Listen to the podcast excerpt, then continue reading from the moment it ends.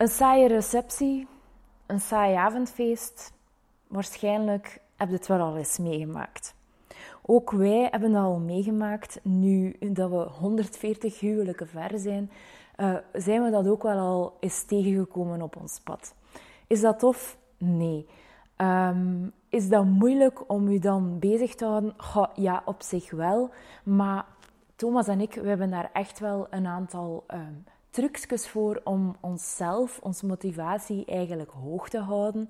En om er ook voor te zorgen dat het eigenlijk nog spannend blijft en dat we eigenlijk blijven gaan en dat we blijven leuke dingen ontdekken. Hoe dat we dat doen, uh, daarvoor hebben wij zeven tips klaarstaan voor jullie die kunnen helpen om een saai avondfeest of een saaie receptie eigenlijk zoveel boeiender te maken. Dus in deze podcast ga ik u dat allemaal uh, uitleggen. Vandaag is mijn iets diepere stem. Ik ben een beetje hees, maar dat klinkt misschien wel nog sexy, zo een hezere stem. Uh, dus bij deze um, gewoon, mijn stem is een beetje veranderd. Um, een huwelijk, ja, je kent dat wel, de receptie start. En op sommige huwelijken is dat nogal, ja, statisch, saai.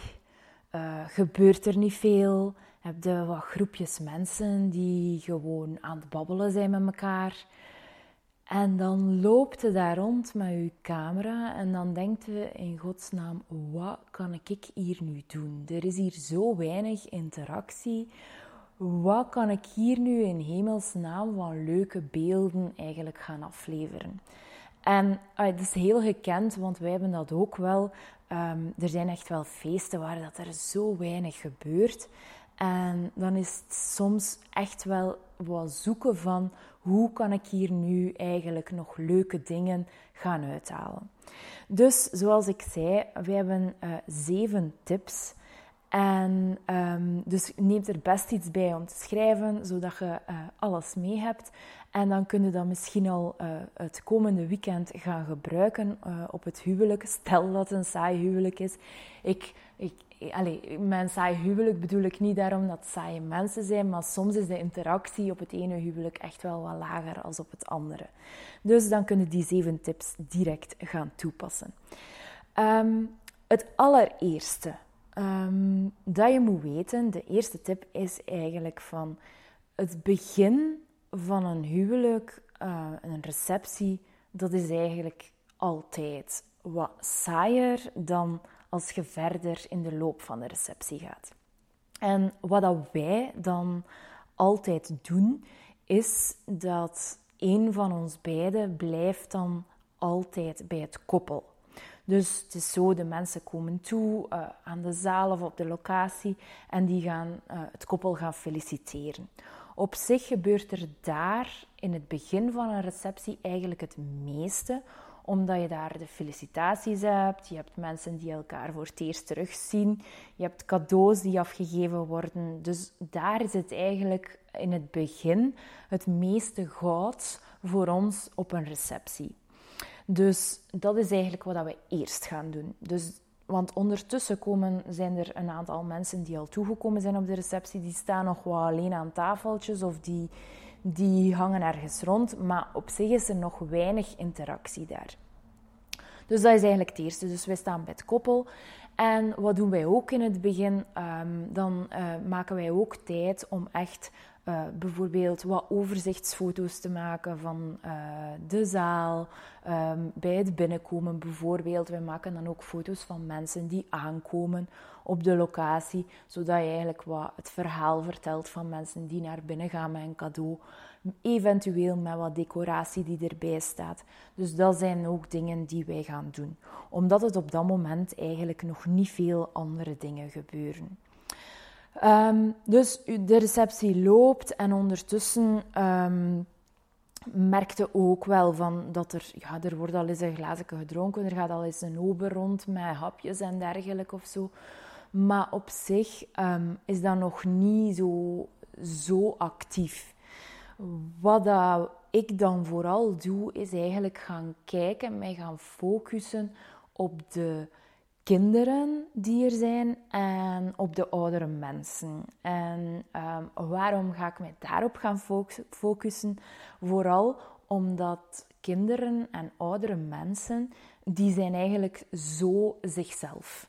Um, die trekken hun niks aan die van, van eigenlijk ja, de situatie. Dus een kind die begint te spelen, die begint rond te huppelen. Dus dat zijn de dingen waar dat ik dan ga op letten. Um, als er geen kinderen zijn, dan kan je dat natuurlijk niet doen.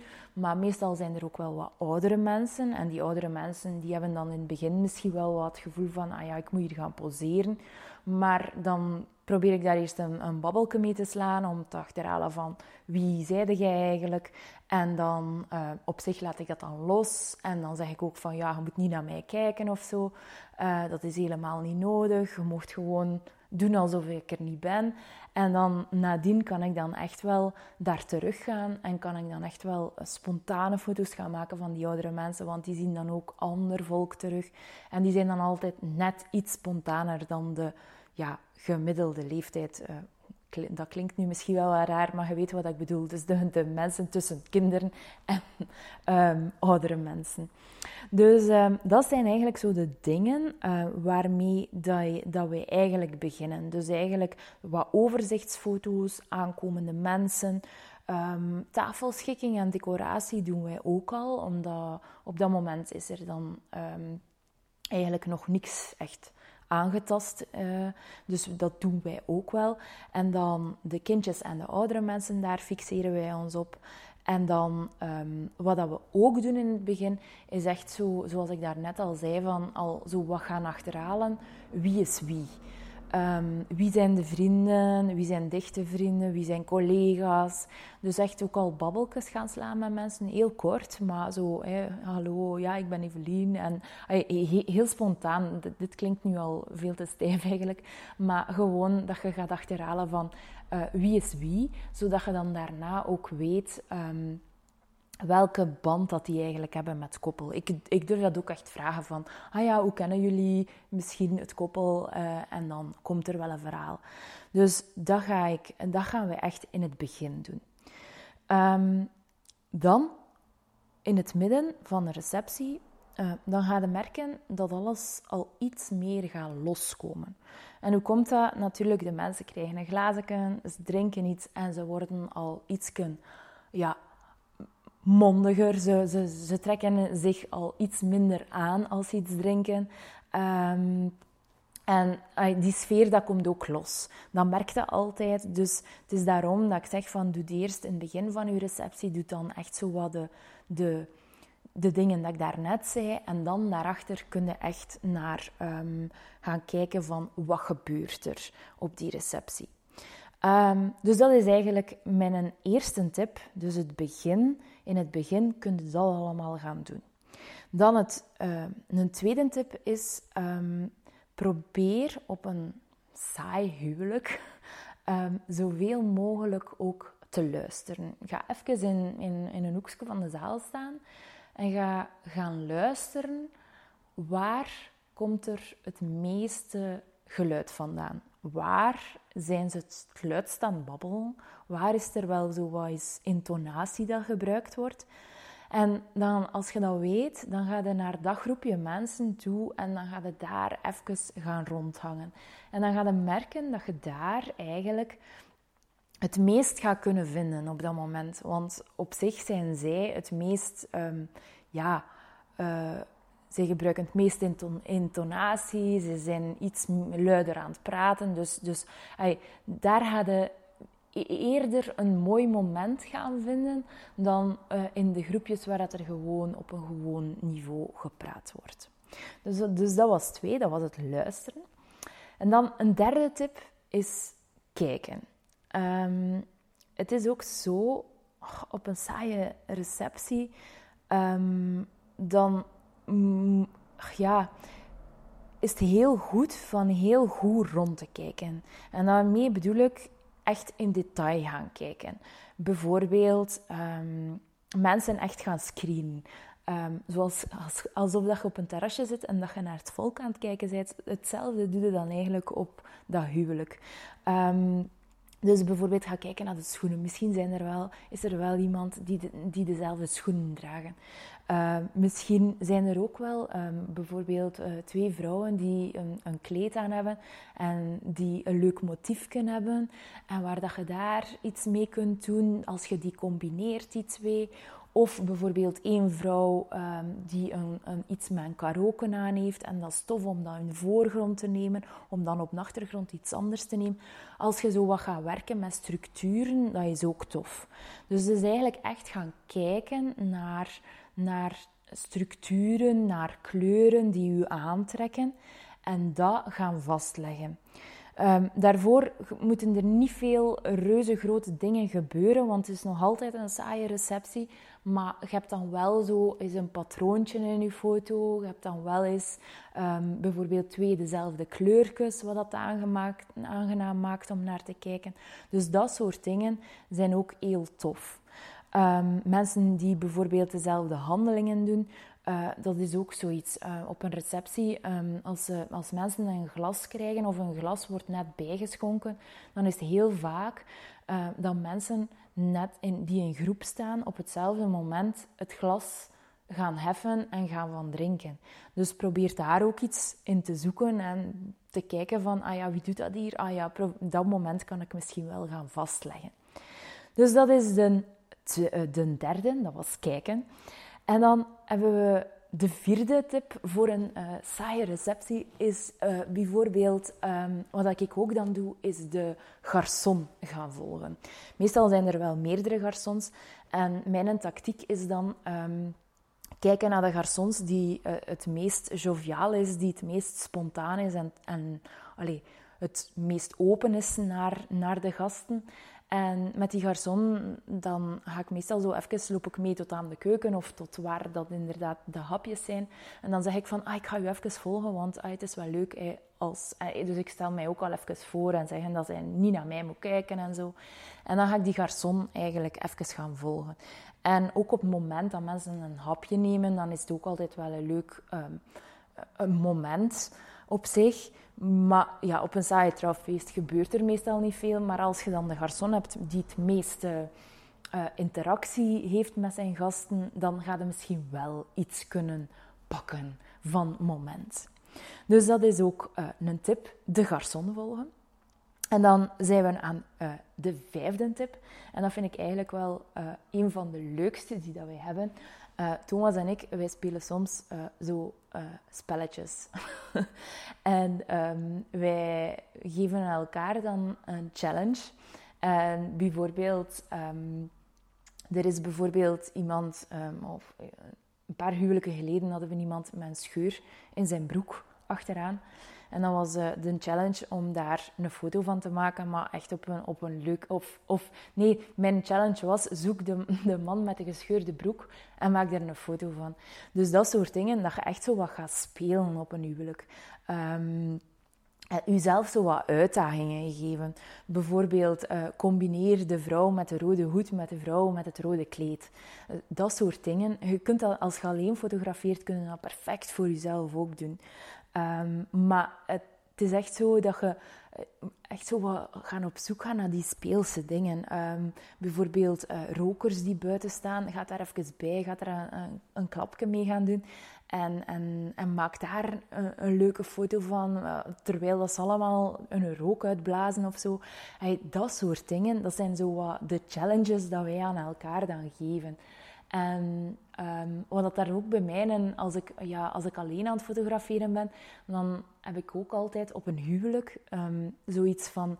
Er zijn altijd mensen die mij in het oog springen. Die voor mij zo, ja, een bepaalde factor hebben, waardoor dat ik daartoe aangetrokken word. Ah, ik, ik, ik zeg maar iets uh, zo...